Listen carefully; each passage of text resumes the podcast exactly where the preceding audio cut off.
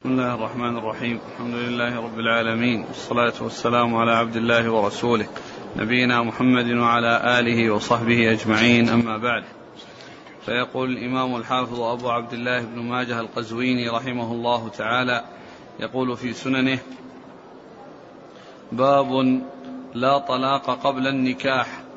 قال حدثنا أبو كريب قال حدثنا هشيم قال أخبرنا عامر الأحول حاء قال وحدثنا أبو كريب قال حدثنا حاتم بن إسماعيل عن عبد الرحمن بن الحارث جميعا عن عمرو بن شعيب عن أبيه عن جده رضي الله عنه أن رسول الله صلى الله عليه وسلم قال لا طلاق فيما لا يملك. بسم الله الرحمن الرحيم الحمد لله رب العالمين وصلى الله وسلم وبارك على عبده ورسوله نبينا محمد وعلى آله وأصحابه أجمعين. قال الإمام ماجه رحمه الله باب لا طلاق قبل النكاح.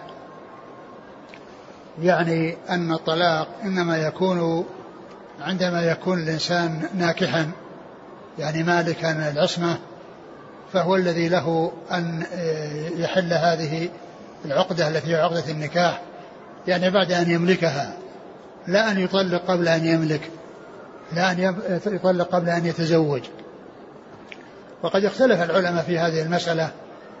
منهم من قال إن أن الإنسان آه، قبل أن يتزوج لو قال إن تزوجت فلانة فهي طالق. بعض العلم قال إن الطلاق لا يقع لأنه ما ملك النكاح حتى يطلق. والطلاق فرع عن النكاح. ويستدل بهذا الحديث الذي جاء النبي صلى الله عليه وسلم لا لا لا طلاق فيما لا يملك؟ نعم. لا طلاق فيما لا يملك لأنه ما ملك هذا النكاح. ما ملك المرأة حتى يطلقها. فيستدلون بالحديث على عدم جواز مثل هذا الشرط لأنه حصل من غير زوج. ولهذا يقول الطلاق إنما يكون من زوج. وهذا ليس بزوج.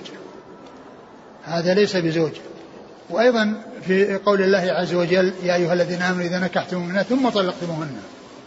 قال ثم طلقتموهن فإن الطلاق يأتي بعد النكاح لا يأتي قبله.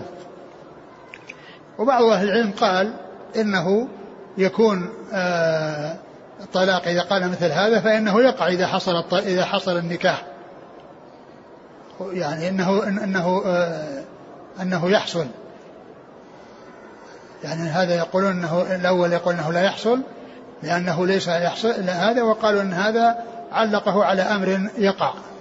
على أمر يقع فإنها تطلق. ولكن الصحيح القول الأول لأن الحديث واضح الدلالة على أنه لا يملك.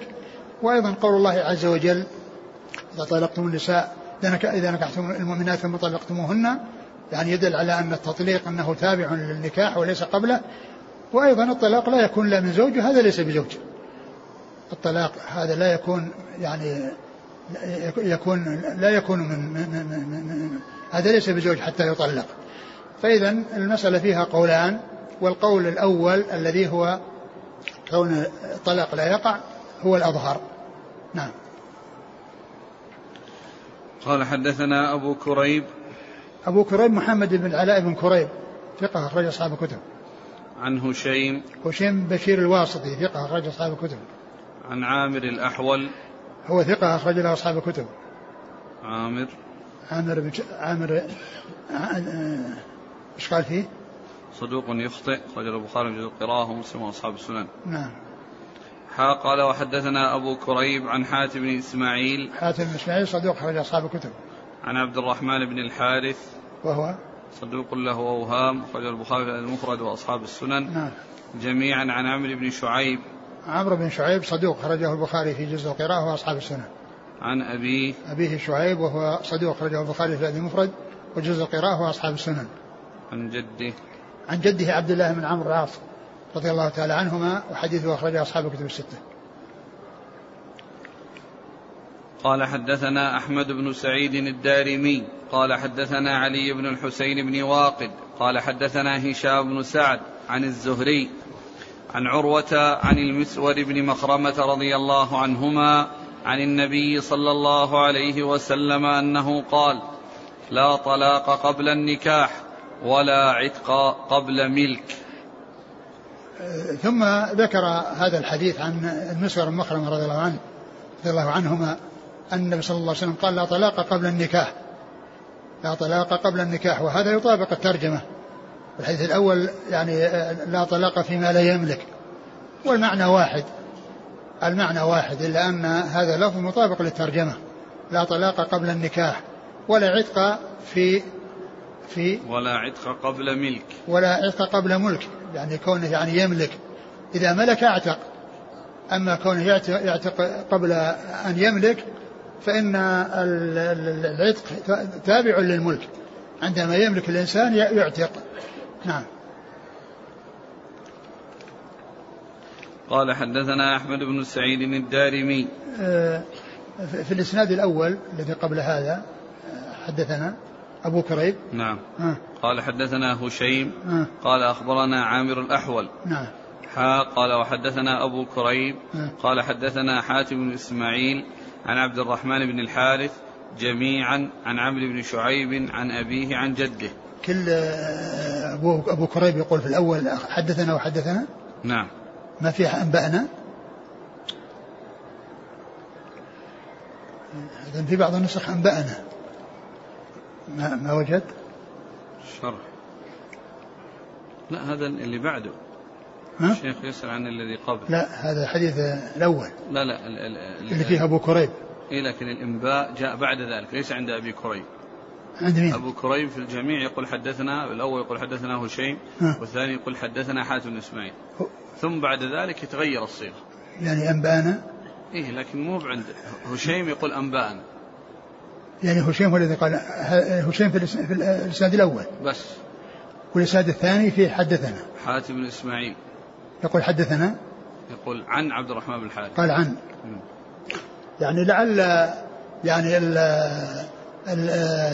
ابن ماجه يعني جعل الطريقين مع أن الشيخ واحد في الإسنادين. فكان بإمكانه يقول حدثنا فلان اللي هو أبو كريب عن فلان وفلان.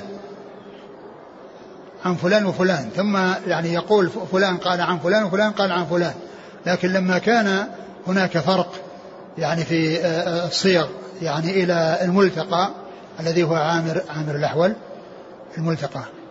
ملتقى عمرو بن شعيب. جميعا عن عمرو شعيب. نعم. جميعا نعم ملتقى عمرو بن شعيب. كانت الصيغ مختلفة لأن بعضها فيه أخبرنا أو حدثنا وبعضها فيه عن. فإذا صارت الصيغ فيها يعني شيء من الاختلاف. فمن أجل ذلك يعني جعل الطريقين ولم يجمعهما. نعم. الإسناد الثاني أحمد بن سعيد. الدارمي. نعم هو. ثقة أخرج أصحاب الكتب إلا النسائي. نعم. عن علي بن الحسين بن واقد. وهو؟ صدوق يهم أخرج البخاري في المفرد ومسلم في المقدمة وأصحاب السنن. نعم. عن هشام بن سعد. هشام بن سعد ثقة أخرج صدوق له أوهام أخرج له. قال تعليقا ومسلم وأصحاب السنن. نعم. عن الزهري. محمد بن مسلم عبد الله بن شهاب ثقة أخرج أصحاب الكتب. عن عروة. بن الزبير ثقة أخرج أصحاب الكتب. عن المسور بن مخرمة. رضي الله عنهما أخرج أصحاب الكتب.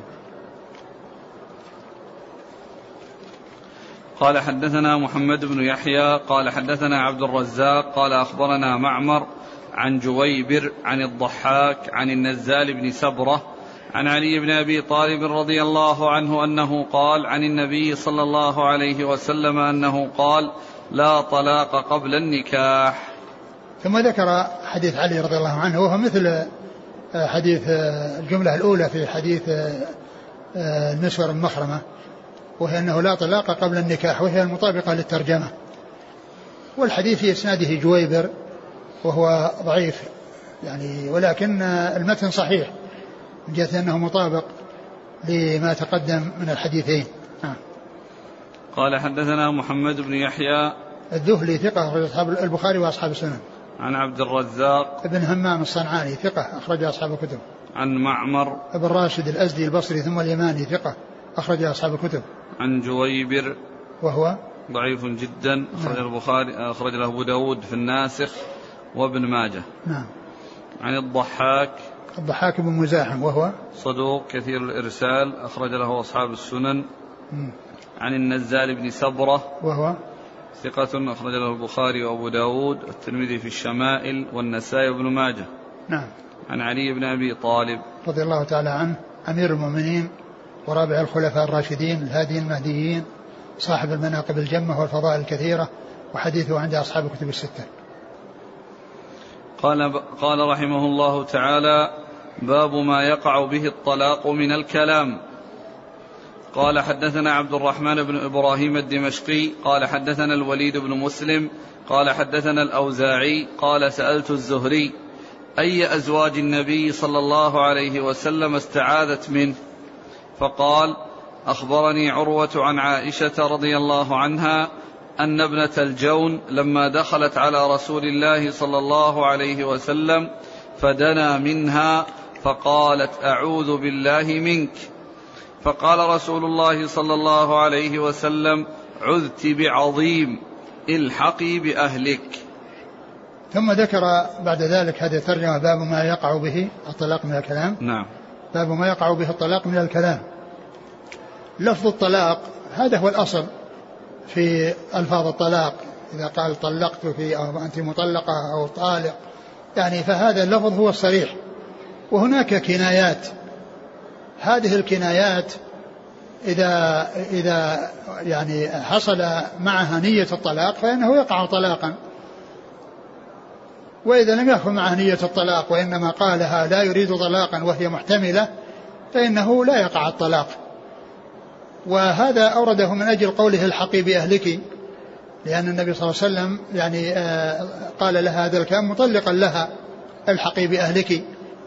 فدل على أن هذا من الألفاظ التي يقع بها الطلاق ولكنها تعتبر من الكنايات. فلو أن إنسان قال اذهبي لأهلك أو الحقي بأهلك فإن ذلك إن أراد به طلاقا وقع وإن لم يرد به طلاقا فإنه لا يقع. وذكر هذا الحديث الذي هو حديث عائشة عن عمرة بنت الجون الذي سألها عروة عن أي أزواج النبي صلى الله عليه وسلم التي استعادت.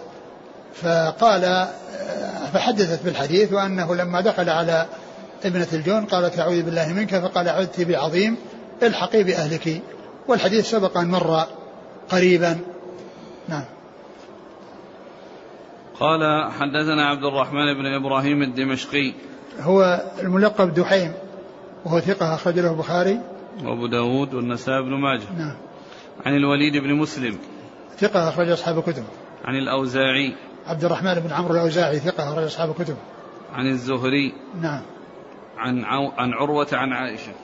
عن عن الزهري عن عروة عن عائشة. يعني هذا الإسناد آه ثلاثة آه الأول دحيم وثلاثة الذين دحيم والوليد والأوزاعي هؤلاء شاميون.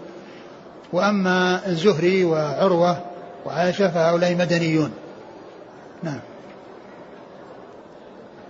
هذا يذكر أن الحافظ بن حجر في الفتح عند هذا الحديث ذكر السبب لماذا قالت ابن الجون هذا الكلام وذكر أن كان ذلك يعني بمكيدة من بعض نسائه صلى الله عليه وسلم. وقلنا لها إن النبي صلى الله عليه وسلم يعجبه من المرأة إذا دخل عليها أن تقول أعوذ بالله منك. هذا إذا لم يعني يثبت بالإسناد فإنه لا يعتبر. هو يقول يسأل يقول ذكر طرقا في هذا المعنى ما ما فما صحتها؟ لا أدري. قال رحمه الله تعالى باب طلاق البتة. قال حدثنا أبو بكر بن أبي شيبة وعلي بن محمد قال حدثنا وكيع عن جرير بن حازم عن الزبير بن سعيد عن عبد الله بن علي بن يزيد بن روكانة عن أبيه عن جده رضي الله عنه أنه طلق امرأته البتة فأتى رسول الله صلى الله عليه وسلم فسأله فقال ما أردت بها؟ قال واحدة. قال آه الله ما أردت بها إلا واحدة. قال آه الله ما أردت بها إلا واحدة. قال فردها عليه. قال محمد بن ماجه سمعت أبا الحسن علي بن محمد الطنافسي يقول ما أشرف هذا الحديث؟ قال ابن ماجه أبو عبيد تركه ناحية وأحمد جبن عنه. ثم ذكر هذه الترجمة وهي باب طلاق البتة. باب طلاق البتة. البتة هو أن يقول أنت طالق البتة. وهذا إن أراد به يعني آه، طلقة واحدة إن أراد به طلقة واحدة فإنه يكون آه، طلقة واحدة. وإن أراد به آه، أكثر من ذلك فإن بعض أهل العلم الذين يقولون بإيقاع الطلاق الثلاث مجتمعة يقولون أن هذا مثله. والذين يقولون أن أن أن الطلاق بلفظ واحد ثلاث بلفظ واحد أنها تعتبر واحدة يقولون أن هذا من جنسه. والحديث الذي فيه اعتبار الطلاق الثلاث ثلاث واحدة في في صحيح مسلم عن ابن عباس رضي الله تعالى عنهما أن أن الطلاق يعني في عهد في عهد أبي بكر في في في عهد الرسول في في زمن الرسول صلى الله عليه وسلم وعهد أبي بكر ومده من خلافة عمر أن طلاق الثلاث واحدة. فقال عمر إن هذا أمر آه، كان للناس فيه آنات لو أمضيناه عليهم فأمضاه عليهم. فامضاء الثلاث إنما هي باجتهاد من عمر وإلا فإن الحديث فيه ذكر أن الثلاث إنها واحدة. فذكر البتة هي من جنس الثلاث. إن أراد بالبتة يعني آه، واحدة فهذا لا إشكال فيه. وإن أراد يعني لم يرد يعني آه، آه، لم يرد لم يرد الثلاث وإنما أراد يعني لفظا واحدا فإنها تعتبر طلقة واحدة. فكلمة أنت طالق ثلاثا حتى لو أراد يعني حتى لو قال فإنها لا تعتبر واحدة. مثل لو أن الإنسان قال سبحان الله والحمد لله والله أكبر ثلاثا وثلاثين لا يكون مسبحا حامدا مكبرا ثلاثا وثلاثين وإنما مرة واحدة نعم قال حدثنا أبو بكر بن أبي شيبة ثقة أخرج له أخرج له أصحاب الكتب إلا الترمذي. وعلي بن محمد علي محمد الطنافسي وهو ثقة أخرجه النسائي في مسند علي وابن ماجه. عن وكيع وكيع بن الجراح الرؤاسي ثقة أخرج أصحاب الكتب. عن جرير بن حازم. جرير بن حازم ثقة أخرج أصحاب الكتب. عن الزبير بن سعيد. وهو مستور لضعيف. لين الحديث. لين الحديث نعم. أبو داود والترمذي وابن ماجه. نعم. عن عبد الله بن علي بن يزيد بن ركانة. وهذا كذلك لين الحديث أخرج له أبو داود والترمذي وابن ماجه. عن أبيه وهو مستور أخرجه أبو داود والترمذي وابن ماجه. عن جده. عن جده ركانة. جده نعم. ركانة. نعم لأن الذي هو أظن فيه جد آخر. يزيد. يزيد. هذا ليس من الرواة. هذا من جنس عمرو بن شعيب عن أبيه عن جده. لأن المقصود جد جد أبيه. جد أبيه وليس جده هو المباشر. فهذا من جنسه لأن القصة لركانة هو الذي يحدث حفيده وهو الذي يحدث حفيده. فالحديث فيه يعني هذان أو هؤلاء الثلاثة اثنان آه، لين لين الحديث والثالث مستور فالحديث غير صحيح. نعم.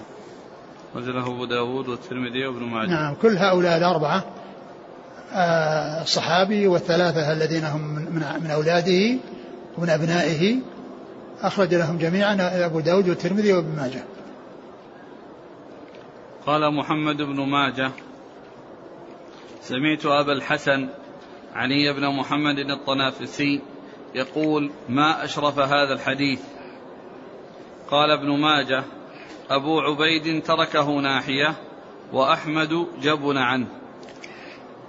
ما أدري عن قضية الكلام هذا هذا الشرف الذي وصف الحديث به يعني إيش وجهه. اللهم إلا أن يكون فيه تيسير. ويعني يعني قال انه اراد واحدة فيعني اعتبر نيته. لكن الحديث كما عرفنا ضعيف غير صحيح. وأيضا من ناحية الرجال يعني الذين فيه يعني ثلاثة كلهم يعني ضعفاء. وأما الأولون فهم ثقات. الأولون فهم ثقات. فهذا الشرف ما أعرف يعني وجه يعني ذكره من حيث الإسناد. ومن حيث المعنى ما فيه إلا أن يقال أن فيه شيء من التيسير. ثم إن الشرف يستعمل يعني في الرجال فيما إذا كان يعني الرواة من أهل البيت. يعني كما ذكر الحافظ بن حجر في شرح فتح الباري عند الحديث الذي فيه آآ آآ أن النبي صلى الله عليه وسلم لما جاء لعلي وفاطمة وقال لهما يعني ما قال ثم قال وكان الإنسان أكثر شيء جدلا فكان يضرب يده على فخذه ويقول وكان الإنسان أكثر شيء جدلا. قال حفظ شرحه وهذا يعني حديث أو هذا إسناد من أشرف الأسانيد من أشرف الأسانيد لأن فيه ثلاثة من أهل البيت. نعم.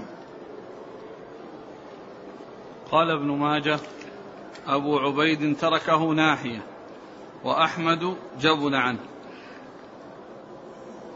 هذه أيضا في بعض النسخ ليست في النسخ كلها. هذه الجملة. معناه؟ نعم. ما أدري يعني كان كان تركه يعني ترك الحديث آه، أو هذا جبن عنه جبن أن يقول بمقتضاه. شوف الشرح يعني ذكر فيه شيء. ما فيش ما ذكر شيء هي ليست في بعض النسخ هذه الجملة الأخيرة. لكن يعني طلاق ركانة أو أبو ركانة. آه، يعني كان البتة بهذه الصيغة أو طلقها ثلاثا. ما أدري فيها يعني رواية بالمعنى. ما أدري إذا كان أنه يعني فيه طرق أخرى. حافظ بن حجر في البلوغ. شو يقول؟ يقول عن ابن عباس قال طلق أبو ركانة أم ركانة. فقال له رسول الله صلى الله عليه وسلم راجع امرأتك. فقال إني طلقتها ثلاثا. قال قد علمت. راجعها. رواه أبو داود. ما ذكر عن صحته؟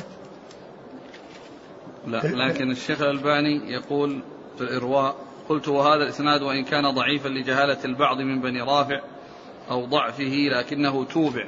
فقال الإمام أحمد حدثنا سعد بن إبراهيم قال حدثنا أبي عن محمد بن إسحاق قال حدثني داود بن الحصين عن كريمة قلت هذا الإسناد صححه الإمام أحمد والحاكم والذهبي وحسنه الترمذي في متن آخر. وذكرنا هناك اختلاف العلماء في داود بن الحصين وأنه حجة في غير عكرمة ولولا ذلك لكان, لكان إسناد الحديث لذاته قويا ولكن ذلك لا يمنع من الاعتبار بحديثه والاستشهاد بمتابعته لبعض بني رافع فلا أقل من أن يكون حسنا بمجموع الطريقين. عن عكرمة ومال ابن القيم إلى تصحيحه؟ وقال شيخ الإسلام في الفتاوى وهذا إسناد جيد. وكلام الحافظ في الفتح يشعر بأنه يرجح صحته أيضا. إيش لفظه؟ أبو ركانة طلق أبو ركانة أم ركانة. فقال رسول الله صلى الله عليه وسلم راجع امرأتك. قال إني طلقتها ثلاثة. قال قد علمت. راجعها. رواه أبو داود. ما أدري هل الحديث هذا لأنه فيه بعضها أبو ركانة وأم ركانة وهنا ركانة. التطليق حصل من ركانة. يعني ما أدري هل هي حديثين أو أنها حديث واحد.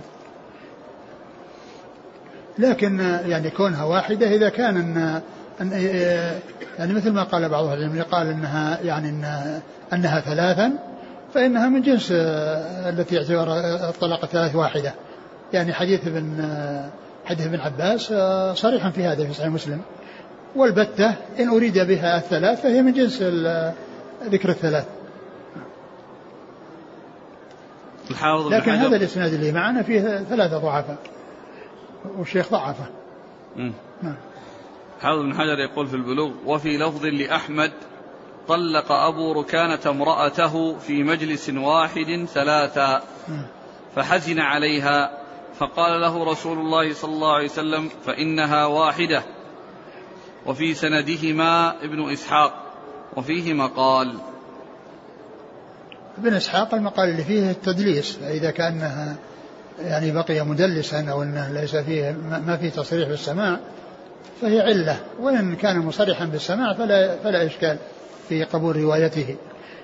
لكن هذا يعني مطابق لحديث ابن عباس يعني كونه ثلاثا وأن وأن الرسول صلى الله عليه وسلم اعتبرها واحدة. نعم مطابق لحديث ابن عباس إذا كان بلفظ الثلاث. وكذلك البتة إذا كان مقصود بها من جنس الثلاث. نعم. وقد روى أبو داود من وجه آخر أحسن منه. أن ركانة طلق امرأته سهيمة البتة. أن؟ أن؟ أن ركانة. أيوة. طلق امرأته سهيمة البتة. فقال والله ما أردت بها إلا واحدة. فردها إليه النبي صلى الله عليه وسلم. قال؟ وقال؟ وقد روى أبو داود من وجه آخر أحسن منه. هذا كلام شيخ؟ كلام الحافظ بن حجر في البلوغ كلام في البلوغ هذا نعم ها. هذا في نفس البلوغ نعم ها. ها. أيوة. وقد روى أبو داود من وجه آخر أحسن منه أن ركانة طلق امرأته سهيمة البتة فقال والله ما أردت بها إلا واحدة فردها إليه النبي صلى الله عليه وسلم هذا الطريق هذا الأخير هو اللي يضعف الشيخ هذا الأخير هذا يقول الشيخ الألباني في الإرواء نافع بن عجير لم يوثقه غير ابن حبان وأورده ابن أبي حاتم في الجرح والتعديل ولم يذكر فيه جرحا ولا تعديلا. ولهذا قال ابن القيم في الزاد مجهول لا يعرف حاله البتة. ولذلك ضعف الحديث جماعة من العلماء. فقال الإمام أحمد وطرقه كلها ضعيفة. وضعفه البخاري. ونقل تضعيف جماعة آخرين. نعم. تنبيه على الطلاب. المطلوب من الطلاب أن كل واحد ممن يأخذون الزكوات والمساعدات أن كل واحد يكتب ورقة باسمه وتوقيعه وبلده ويرسلها حتى يعني تجمع. نعم. يؤكد الأخ عبد الحكيم الاسم الجنسية توقيع تاريخ اليوم. نعم. بالإضافة إلى تاريخ اليوم. قال رحمه الله تعالى باب الرجل يخير امرأته. قال حدثنا أبو بكر بن أبي شيبة قال حدثنا أبو معاوية عن الأعمش عن مسلم عن مسروق عن عائشة رضي الله عنها أنها قالت خيرنا رسول الله صلى الله عليه وسلم فاخترناه فلم يره شيئا. ثم ذكر التخيير. الرجل يخير امرأته. الرجل يخير امرأته. كون آه، الرجل يخير امرأته بين أن آه، تبقى في عصمته أو يطلقها ويمتعها يمتعها آه، إذا إذا لم يحصل يعني فيه طلاق أو اختيار وتطليق فإنها باقية ولا يحتسب ذلك التخيير شيئا. لا يحسب شيئا من من الطلقات لأنه ما حصل الطلاق. لأن النبي صلى الله عليه وسلم خير نساءه واخترنه وبقي الأمر على ما هو عليه. ما حصل طلاق فلم يحتسب شيء وعلى هذا أهل العلم. وقول قاله بعض أهل العلم أن ذلك يعتبر طلاقا كونه خيرها ولكن هذا غير صحيح. الصحيح أنه لا لا يترتب على ذلك شيء ما دام أنها اختارته ولم ترد الطلاق ولم يحصل طلاق بسبب هذا هذا التخيير فإن الذي حصل من رسول الله صلى الله عليه وسلم أنه خيرهن واخترنه وبقي الأمر على ما هو عليه. نعم. لكن إن اختارت نفسها هل لابد يطلق بعد ذلك إن اختارت نفسها إذا كان عرض عليها إما كذا وإما كذا يعني آه فإن قال اختاري نفسك أو قال يعني لك وبمعنى أنه وكلها بأن أو فوض الأمر إليها واختارت نفسها لا ذلك. وأما إذا كان خيرها إما كذا وإما كذا هل تريدين كذا أو تريدين كذا هذا هذا تخيير ليس فيه آه، تمكين. يعني يمكن يقول هذا الكلام ليعرف هل هي تريد البقاء أو غير أو, لا تريده. فإن آه، يعني أراد أن آه، يمضي ما اختارت ويقول اختاري نفسك أو لك ما تريدين فإن هذا يكون فيه تطليق ولا أنها تتمكن من نفسها نعم. قال حدثنا أبو بكر بن أبي شيبة عن أبي معاوية. محمد بن خازم الضرير ثقة أخرج أصحاب الكتب. عن الأعمش. سليمان بن مهران ثقة أخرج أصحاب الكتب. عن مسلم. مسلم أبو أبو الضحى بن صبيح ثقة أخرج أصحاب الكتب. عن مسروق. مسروق بن أجدع ثقة أخرج أصحاب الكتب. عن عائشة. نعم. قال حدثنا محمد بن يحيى قال حدثنا عبد الرزاق قال أخبرنا معمر عن الزهري عن عروة عن عائشة رضي الله عنها قالت لما نزلت وإن كنتن تردن الله ورسوله دخل علي رسول الله صلى الله عليه وسلم فقال يا عائشة إني ذاكر لك أمرا فلا عليك ألا تعجلي فيه حتى تستأمري أبويك. قلت قد علم والله أن أبوي لم يكونا ليأمراني بفراقه. قالت فقرأ علي. يا أيها النبي قل لأزواجك إن كنتن تردن الحياة الدنيا وزينتها الآيات. فقلت في هذا أستأمر أبوي قد اخترت الله ورسوله. ثم كذا ذكر هذا الحديث عن عائشة أنها لما نزلت الآية الرسول عليه الصلاة والسلام قرأ عليها الآية وقال إني ذاكر لك شيء فلا عليك أن أن تستعجلي آه، حتى تبلغي أبويك. قالت وهو يعلم أن أبوي لا يريدان. ولكن آه، الرسول عليه الصلاة والسلام قال ذلك لأنها صغيرة ويعني أراد أن آه، لا تبت في شيء حتى ترجع إلى أبويها. ومعلوم أن أبويها لا يريدان إلا الرسول عليه الصلاة والسلام ويريدون البقاء معه. وعائشة كذلك رضي الله عنها قالت إنها لا تختار إلا البقاء معه وأنها لا تستأمر أبويها في ذلك أن لا ترجع إليهم بل الأمر يعني ينتهي من عندها وأنها راضية بالبقاء مع رسول الله عليه الصلاة والسلام وأنها تريد يعني الله والدار الآخرة ولا تريد الدنيا ومتعها وإنما تريد أن تكون زوجة للرسول صلى الله عليه وسلم وقد كان ذلك رضي الله عنها وأرضاها فهي وأمهات المؤمنين زوجاته في الدنيا والآخرة رضي الله عنهن وأرضاهن. ولهذا ليس لأحد أن يتزوج يعني أحدا منهن بعد وفاته صلى الله عليه وسلم لأنهن زوجاته في الدنيا والآخرة. صلوات الله وسلامه وبركاته عليه. نعم. قال حدثنا محمد بن يحيى عن عبد الرزاق عن معمر. كل الإسناد مضى. نعم. قال رحمه الله تعالى باب كراهية الخلع للمرأة. قال حدثنا بكر بن خلف أبو بشر.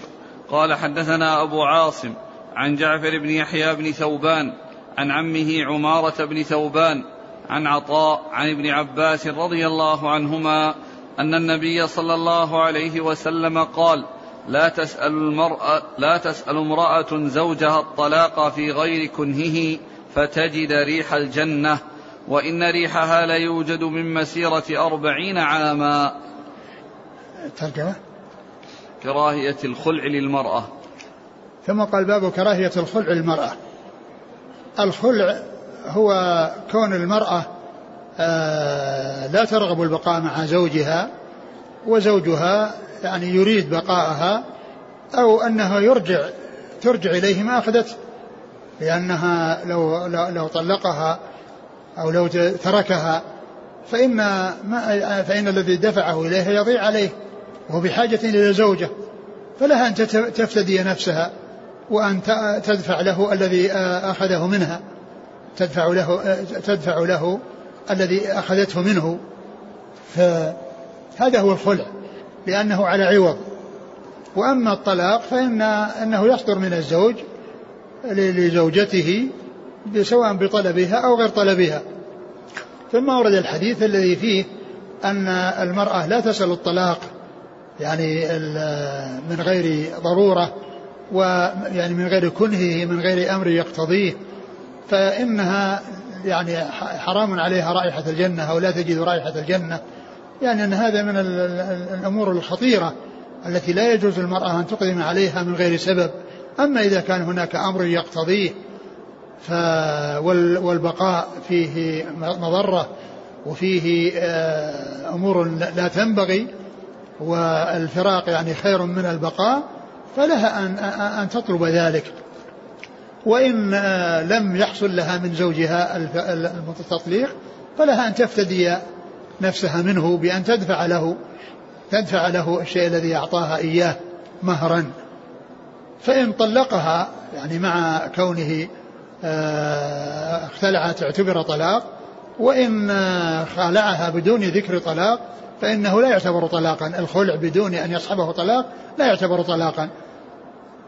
فإذا كانت المرأة عندها طلق مضى لها طلقتان ثم حصل الخلع يعني آه، يكون بقي عليها بقي لها طلقة. لو أرادت أن ترجع إليه ترجع إليه. لكن لو طلقها مع الخلع فإن الثالثة قد انتهت ولا تحل له إلا بعد زوج. والحديث قال إيش؟ لا تسأل امرأة زوجها الطلاق في غير كنهه فتجد ريح الجنة وإن ريحها لا يوجد من مسيرة أربعين عاما. الحديث فيه ذكر الطلاق وليس فيه ذكر الخلع. لكن الخلع يعني هو من جنس الطلاق لأن فيه فراق. لكنه فراق آه، بناء على رغبة الزوجة و فمن أجل ذلك يعني كونها تطلب الخلع أو تطلب الطلاق أو تخالع أو من غير ما يقتضيه فإن ذلك مذموم. نعم. لكن يختلف مع الطلاق في العدة. نعم. العدة.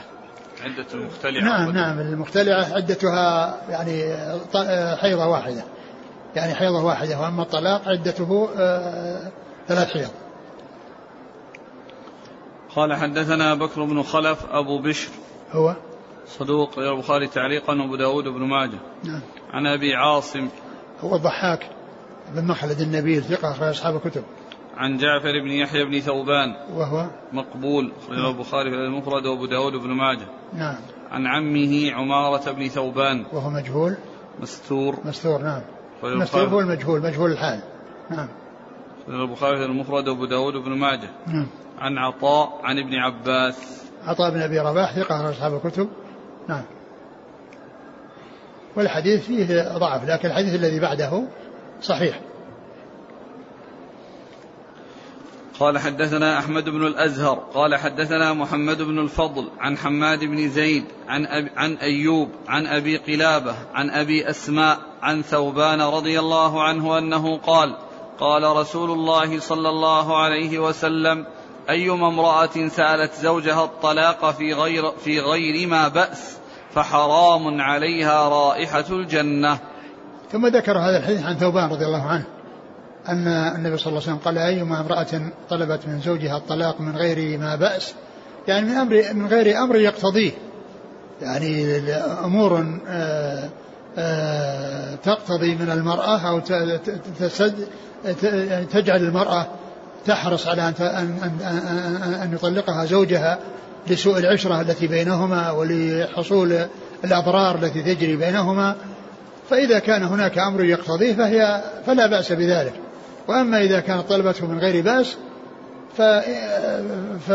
ففي هذا الوعيد لمن تكون كذلك وأنه وأنه حرام. حرام عليها رائحة الجنة. حرام عليها رائحة الجنة. نعم. قال حدثنا أحمد بن الأزهر هو صدوق والنسائي بن ماجه نعم. عن محمد بن الفضل وهو عارم ثقة أخرج أصحاب الكتب. عن حماد بن زيد ثقة أخرج أصحاب الكتب. عن أيوب أيوب بن أبي تيمية السختياني ثقة أخرج أصحاب الكتب. عن أبي قلابة وهو عبد الله بن زيد الجرمي ثقة أخرج أصحاب الكتب. عن أبي أسماء وهو ثقة أخرج البخاري المفرد ومسلم وأصحاب السنن. نعم. عن ثوبان. رضي الله عنه أخرج له. خرج المفرد ومسلم وأصحاب السنن. نعم. يقول السائل هل يجبر الزوج على الخلع؟ نعم هذا يعني القاضي نفسه إذا كان آه، رأى أو ثبت له أن البقاء يعني ليس فيه خير فإنه يلزم. أقول يلزم تعطيه الشيء الذي الذي آه، آه، دفعه إليها ويعني ينتهي الأمر بينهما. قال رحمه الله تعالى باب المختنعة. يأخذ ما أعطاها. قال حدثنا أزهر بن مروان. قال حدثنا عبد الأعلى بن عبد الأعلى قال حدثنا سعيد بن أبي عروبة عن قتادة عن عكريمة عن ابن عباس رضي الله عنهما أن جميلة بنت سلول أتت النبي صلى الله عليه وسلم فقالت والله ما أعتب على ثابت في دين ولا خلق ولكني أكره الكفر في الإسلام لا أطيقه بغضا. فقال لها النبي صلى الله عليه وسلم أتردين عليه حديقته؟ قالت نعم. فأمره رسول الله صلى الله عليه وسلم أن يأخذ منها حديقته ولا يزداد.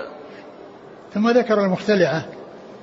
والمختلعة كما عرفنا هي التي لا ترغب البقاء مع زوجها لبغضها أو لسوء عشرة يعني فيما بينهما. وبقاؤها معه فيه مضرة عليها فلها أن تفتدي نفسها منه بإعطائه وإعادة الشيء الذي أخذته منه تعيده إليه.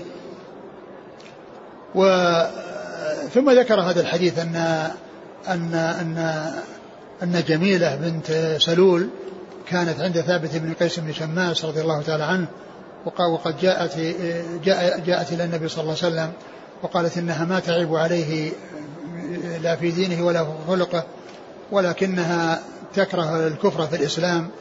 يعني المقصود بالكفر في الإسلام يعني الأعمال التي هي من أعمال أهل الكفر.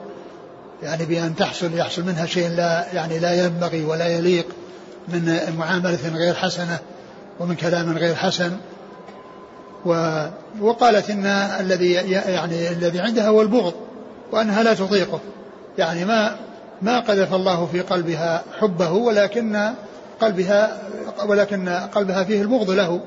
فكانت تريد أن أن, أن تتخلص منه وأن يعني تقتلع منه. فقال أتردين عليه حقيقة؟ قال نعم. قال خذ الحديقة ولا تزداد. يعني الإنسان يأخذ الشيء للدفعة. يعني ما يروح يصير يعاند ويتمسك ويقول أنا أريد أضعاف أو أريد أشياء كثيرة. يعني ليعجزها أو ليضيق عليها وإنما يأخذ الذي أعطاها إياه. يأخذ الذي أعطاها إياه يستعيده لأن قوله هنا ولا تزداد. و وقال أتردين عليه الحديقة؟ يعني التي أخذت منه التي هي المهر. ودل هذا على أن أنه في حال الخلع المرأة ترد عليه آه، ما أخذته منه وإن تراضي على شيء دون ذلك لا بأس به. لكنه لا يحصل زيادة على ذلك. نعم. قال حدثنا أزهر بن مروان نعم. مرة. عن عبد الأعلى بن عبد الأعلى ثقة أخرج أصحاب الكتب. عن سعيد بن أبي عروبة ثقة أخرج أصحاب الكتب. عن قتادة ثقة أخرج أصحاب الكتب. عن عكرمة عن ابن عباس. عكرمة ثقة أخرج أصحاب الكتب. نعم. هل الخلع طلاق أم فسخ؟ هو طلاق إذا صار معه طلاق وأما بدون طلاق هو فسخ. ولهذا فإن إذا حصل خلع وليس معه طلاق وقد سبق طلقتان فإن فإنها لو رجعت إليه فإنها ترجع إليه آه، آه، إذا اتفقوا على الرجوع ويبقى طلقة. لأن الله عز وجل لما ذكر الطلاق مرتان فإمساك معروف بإحسان ثم ذكر الخلع بعد ذلك ثم قال فإن طلقها فلا تحل له. لأنه ذكر الخلع بين الطلقات بين الطلقة الثالثة وبين الطلقتين الأوليين فطلق فدل على أن الخلع ليس بطلاق. لكنه إن صحبه طلاق صار طلاقا. نعم. يعني إن, إن, إن أخذ ولم يتلفظ بالطلاق نعم نعم نعم هو هذا لأنه لازم الطلاق. التلفظ بالطلاق ليس بلازم. طيب إيش الفروق بين الفسخ والطلاق؟ الخلع يعني هو فسخ للنكاح. يعني اتفقوا على فسخه بسبب العوض أو إرجاع الشيء الذي آه، دفعه. وأما الطلاق فإنه يتلفظ بالطلاق. إذا تلفظ بالطلاق صار يعني خلعا وطلاقا. يعني صار خلعا صاحبه طلاق. فتكون الطلقة الثالثة راحت. التي عليه إذا كان سبقها طلقته. لكن الأحكام الأحكام المترتبة على تسمية هذا العمل خلع آه، طلاق أو فسخ. لا هو, هو الطلاق هو الطلاق كما هو معلوم آه، اختلف فيه إذا كان بائنا. يعني إذا كان بائنا فإنه آه، بعض أهل العلم يقول أنه مثل الطلاق الرجعي أن فيه ثلاثة أقرأ. وأما بالنسبة للخلع فإنه ليس فيه إلا حيضة واحدة. نسمع عند يعني أحيانا القاضي يفسخ النكاح وأحيانا يجبر بالتطليق. يعني متى ما هي الحالات التي يفسخ هو كما هو كما هو معلوم. اذا إذا حصل عدم الوفاق بينهما وأن الأمر يقتضي انه يفسخ يفسخ ولو لم يحصل الطلاق. لكن إذا كان بعوض يعني صار خلعا. لأنه إذا كان خلعا ملكت نفسها. نعم. وكذلك الفسخ إذا القاضي يعني أصر على هذا ورأى المصلحة وأن الأمر لا يستقيم إلا بالفسخ فإنه يعني له ذلك أي القاضي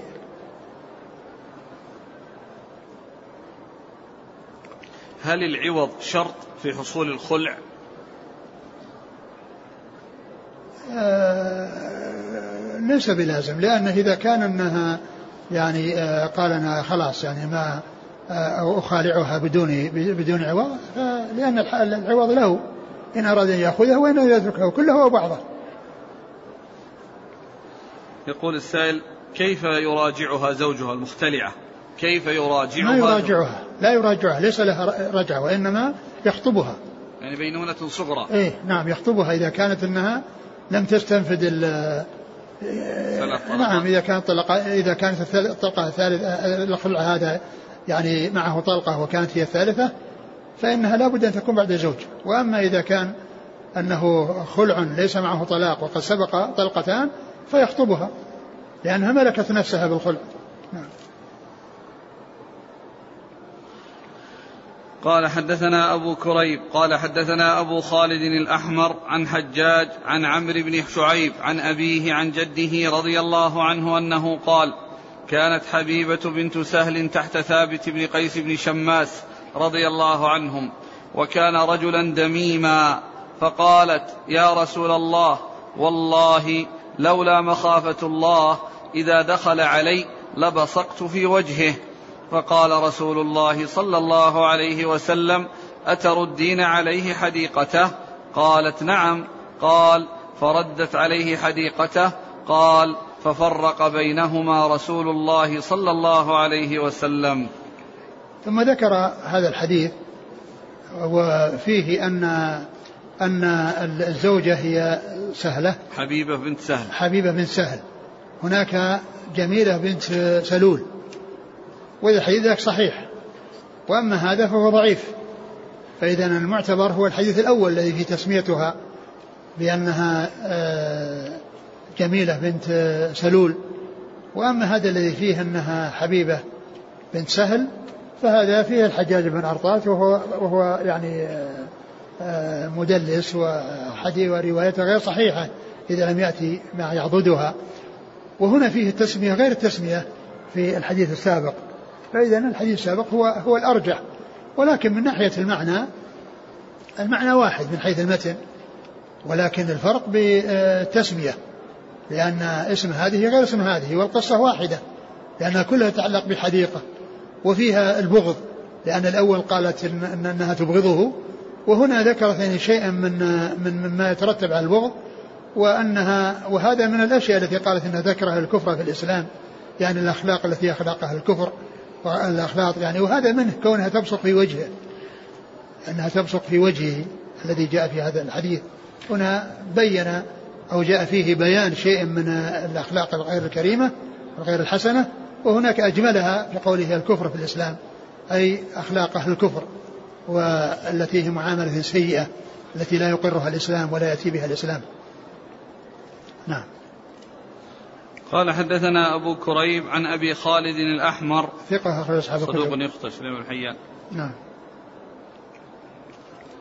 عن؟ عن حجاج. وهو بن أرطاه وهو صدوق كثير الخطأ والتدليس نعم. البخاري في المفرد ومسلم وأصحاب السنن. نعم. عن عمرو بن شعيب عن أبيه عن جده. نعم مضى ذكره حافظ في البلوغ قال أورد حديث ابن عباس من البخاري. عن ابن عباس رضي الله عنهما أن امرأة أن امرأة ثابت بن قيس أتت النبي صلى الله عليه وسلم فقالت يا رسول الله ثابت بن قيس ما أعيب عليه في خلق ولا دين ولكني أكره الكفر في الإسلام. فقال رسول الله صلى الله عليه وسلم تردين عليه حديقته؟ قالت نعم. فقال رسول الله صلى الله عليه وسلم اقبل الحديقة وطلقها تطليقة. رواه البخاري وفي رواية له وأمره بطلاقها. آه، نعم إذا وجد الطلاق مع الخلع فإنه يكون طلاقا. لكنه إذا خلا من الطلاق فإنه يعني يكون خلعا وليس بطلاق. يعني كما جاء في القرآن الله عز وجل لما ذكر الطلقتين ذكر بعدهما الخلع الذي توسط أتى قبل الطلقة الثالثة ولو كان الخلع طلاقا يعني بدون أن يصحبه طلاق لم يكن هنا لم يكن هناك يعني آه، لا يوافق ما جاء من ذكر الطلقة التي تكون بعد الخلع. لأن الخلع توسط بين الطلقتين والطلقة الثالثة. ودل على أن الخلع ليس بطلاق. لكن ليش؟ لما أمره بالتطليق؟ ما دام الخلع فراق أمر وطلقها وأمره بطلاق هو جاء في, جاء في بعض الروايات عدم ذكر عدم ذكر التطليق. لكن كونه يعني آه، آآ يطلقها له أن يطلقها وله أن لا يطلقها. لأن الذي جاء في القرآن ما في ذكر الطلاق. والذي جاء في الحديث فيه ذكر الطلاق. فكل ذلك صحيح. إن أتى بالطلاق فهو صحيح ويحتسب وإن لم يأتي بالطلاق فهو صحيح ولا يحتسب. قال ولأبي داود والترمذي وحسنه أن امرأة ثابت بن قيس اختلعت منه فجعل النبي صلى الله عليه وسلم عدتها حيضة. نعم. لأن المختلعة عدتها حيضة. وش ولأبي داود؟ والترمذي وحسنه نعم. أن امرأة ثابت بن قيس اختلعت منه فجعل النبي صلى الله عليه وسلم عدتها حيضة. يعني الحيضة هي عدة الخل. وأما الطلاق فعدته ثلاث ثلاث ثلاث حيضات. وكل فسخ نعم إذا كان القاضي أنه فسخ فإن الطلاق إنما هو حق للزوج. الطلاق العدة من أجل حق الزوج ولا الزوج لا حق له. لا حق له في الفسخ وفي الخلع. وفي رواية عمرو بن شعيب عن أبيه عن جده عند ابن ماجه أن ثابت بن قيس كان دميما وأن امرأته قالت لولا مخافة الله إذا دخل علي لبصقت في وجهه ولأحمد هذا الذي معنا اللي فيه الحجاج. نعم, نعم. ولأحمد من حديث سهل بن أبي حثمة وكان ذلك أول خلع في الإسلام. نعم. لكنه ضعيف بتدليس الحجاج بن أرطاه نعم. قال رحمه الله تعالى باب عدة المختلعة. قال حدثنا علي بن سلمة النيسابوري قال حدثنا يعقوب بن إبراهيم بن سعد قال حدثنا أبي عن ابن إسحاق قال أخبرني عبادة بن الوليد بن عبادة بن الصامت عن الربيع بنت معوذ بن عفراء قال قلت لها حدثيني حديثك. قالت اختلعت من زوجي ثم جئت عثمان رضي الله عنه فسألت ماذا علي من العدة؟ فقال لا عدة عليك. إلا أن يكون حديث عهد بك فتمكثين عنده حتى تحيضين حيضة. قالت وإنما تبع في ذلك قضاء رسول الله صلى الله عليه وسلم في مريم المغالية وكانت تحت ثابت بن قيس فاختلعت منه. أعد الإسناد. قال حدثنا علي بن سلمة النيسابوري. قال حدثنا يعقوب بن إبراهيم بن سعد. قال حدثنا أبي عن ابن إسحاق قال أخبرني عبادة بن الوليد بن عبادة بن الصامت عن الربيع بنت معوذ بن عفراء رضي الله عنها قال قلت لها حدثيني حديثك. قالت اخترعت من زوجي ثم جئت عثمان فسألت فسألت ماذا علي من العدة؟ فقال لا عدة عليك إلا أن يكون حديث عهد بك فتمكثين عنده حتى تحيضين حيضة. قالت وإنما تبع في ذلك قضاء رسول الله صلى الله عليه وسلم في مريم المغالية وكانت تحت ثابت بن قيس فاختلعت منه. ثم ذكر هذا الحديث يعني يتعلق باب عدة المختلعة. باب عدة المختلعة. يعني أن عدتها أن أنها حيضة واحدة آه، من أجل آه، براءة رحمها. و وأورد في هذا الحديث عن الربيع بنت معوذ أنها لما طلعت في زمن عثمان جاءت إليه وقال لها أن قال لها أن لا عدة عليك. لا عدة عليك يعني الذي عدة الطلاق. لكن إذا كان حديث عهد بك فعليك. فتمكثين عنده حتى تحيضين حيضة. تمكثين عنده تمكثين عنده حتى تحيضين حيضة. وهذا يفيد بأن هذا من أجل براءة الرحم. ويفهم من هذا أنه إذا إذا كان الرحم بريئا بمعنى أن أنها لم يجامعها المختلعة عدتها غير عدة المطلقة لأن المطلقة آه، لأن فيها بينونة مثل البينونة في الطلاق إذا كانت الثالثة إلا أن الطلاق يعني فيه خلاف من ناحية آه، كونها تعتد يعني بحيضة أو بعدة حيض. ف وأما هذا فقد جاءت الحديث على أنها بحيضة واحدة لأن المقصود من ذلك هو التحقق من براءة رحمها وألا تتزوج إلا وقد علم براءة رحمها. وهذا الحديث ذكر فيه قصة الربيع وأن هذا حصل لها في زمن عثمان وقالت إنه قضى بقضاء رسول الله صلى الله عليه وسلم في مريم المغالية. وهذا أيضا فيه ذكر امرأة تسمية ثالثة لامرأة ثابت بن قيس بن شماس لأن الأولى جميلة بنت سلول والثانية حبيبة بنت سهل وهذه مريم المغالية يعني في هذا الحديث. والحديث الأول صحيح وهذا صحيح الذي هو الأخير. ويبقى الإشكال في التسمية يعني هل هي هذه أو هذه. وأما تلك التي مضت وهي حبيب بن سهل فالإسناد ضعيف يعني فلا يكون آه، الاسم الذي فيه تبعا لا يكون ثابتا. نعم.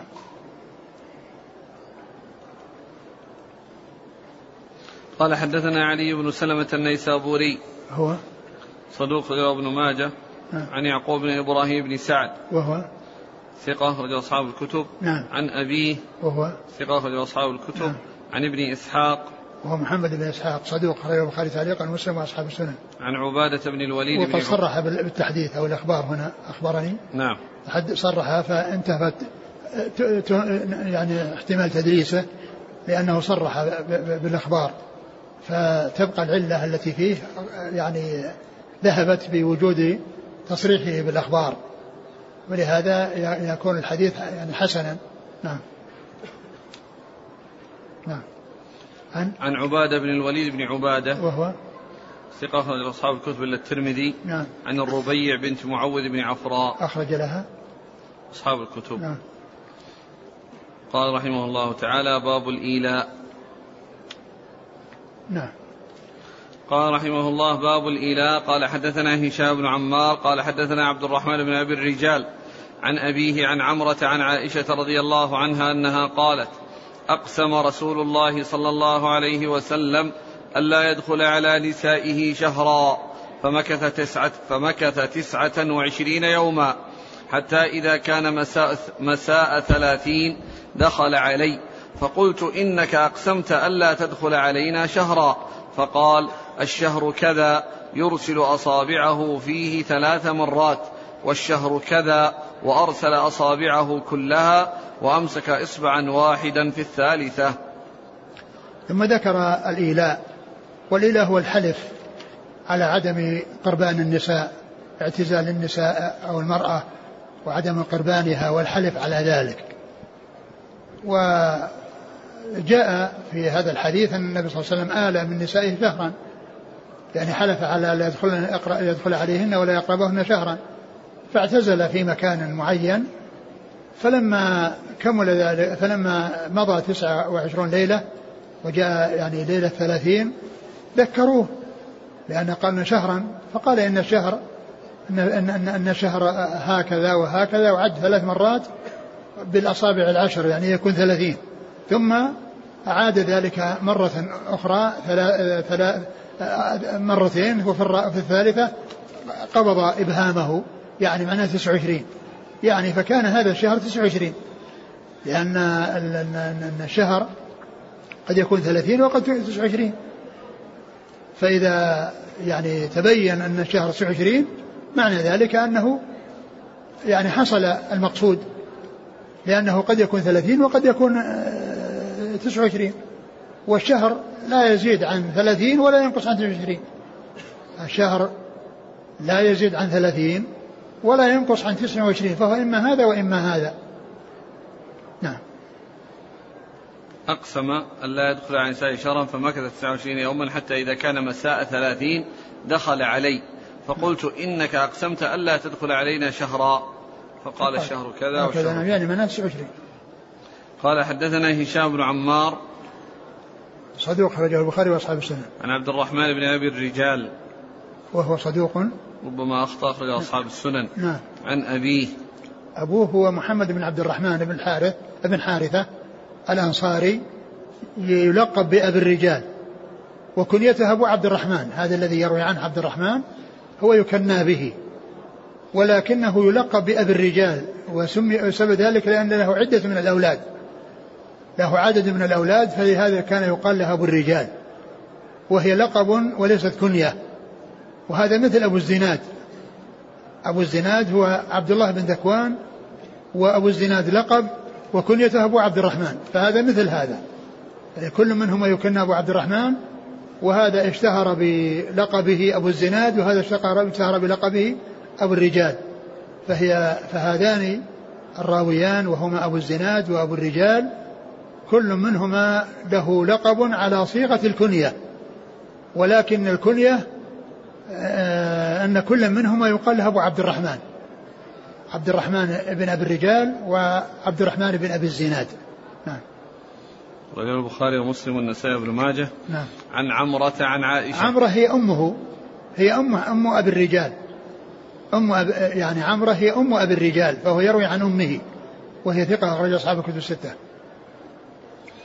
قال حدثنا سويد بن سعيد قال حدثنا يحيى بن زكريا بن أبي زائدة عن حارثة بن محمد عن عمرة عن عائشة رضي الله عنها أن رسول الله صلى الله عليه وسلم إنما آلى لأن زينب ردت عليه هديته فقالت عائشة لقد أقمأتك أقمأتك فغضب النبي صلى الله عليه وسلم فآلى منهن.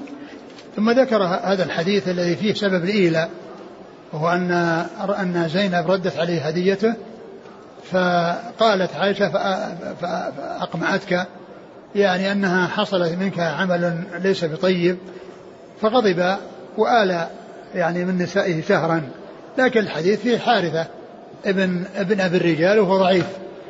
حارثة ابن أبي الرجال وهو ضعيف. نعم. قال حدثنا سويد بن سعيد. هو؟ صدوق رواه مسلم بن ماجه. نعم. عن يحيى بن زكريا بن أبي زائدة. أخرج أصحاب الكتب. عن حارثة بن محمد وهو؟ ضعيف خرجه الترمذي وابن ماجه. نعم. عن عمرة عن عائشة. يعني محمد هو أبوه لأن هناك قال أبو الرجال وهنا قال محمد. وهو محمد أبو الرجال. أبو محمد بن محمد بن عبد الرحمن ابن ابن حارثة أبو الرجال. وهنا ذكره في الأول بلقبه بلقبه وهنا ذكره باسمه. عن عمرة التي هي أمه فحارثة وكذلك عبد الرحمن كل ما يرفع عن أبيه عن جدته. كل منهما في الإسناد السابق والإسناد هذا عبد الرحمن وحارثة يرويان عن أبيهما محمد بن عبد الرحمن عن جدتهما عمرة أم أبيهما. نعم. ما هو السبب الصحيح؟ ها؟ قلنا هذا سبب ضعيف. ما هو السبب الصحيح؟ ما أتذكر ما أتذكر قال حدثنا أحمد بن يوسف السلمي قال حدثنا أبو عاصم عن ابن جريج عن يحيى بن عبد الله بن محمد بن صيفي عن عكرمة بن عبد الرحمن عن أم سلمة رضي الله عنها أن رسول الله صلى الله عليه وسلم آلى من بعض نسائه شهرا فلما كان تسعة وعشرين راح أو غدا فقيل يا رسول الله إنما مضى تسع وعشرون فقال الشهر تسع وعشرون. ثم ذكر حديث مسلم وهو مثل حديث عائشة. نعم. الإيلاء من النساء كلهن أو بعض النساء يعني هنا الإيلاء من النساء كلهن لكن السبب بعضهن. نعم. قال آلى من بعض نسائه. نعم. لكنه آلى من نسائه كلهن. لأنه ما قرب نساءه كلهن. نعم. قال حدثنا أحمد بن يوسف السلمي. هو؟ ثقة غير مسلم وأبو داود والنسائي بن ماجه. نعم. عن أبي عاصم. نعم. عن ابن جريج. الملك بن عبد العزيز بن جريج ثقة على أصحاب الكتب. عن يحيى بن عبد الله بن محمد. وهو؟ ثقة أخرج أصحاب الكتب. عن عكرمة بن عبد الرحمن. ثقة. أخرج البخاري ومسلم والنسائي بن ماجه. نعم. عن أم سلمة. أم المؤمنين رضي الله عنها هند بنت أبي أمية أخرجها أصحاب الكتب الستة. باب الظهار. والله أعلم وصلى الله وسلم وبارك على عبده ورسوله نبينا محمد وعلى آله وأصحابه أجمعين.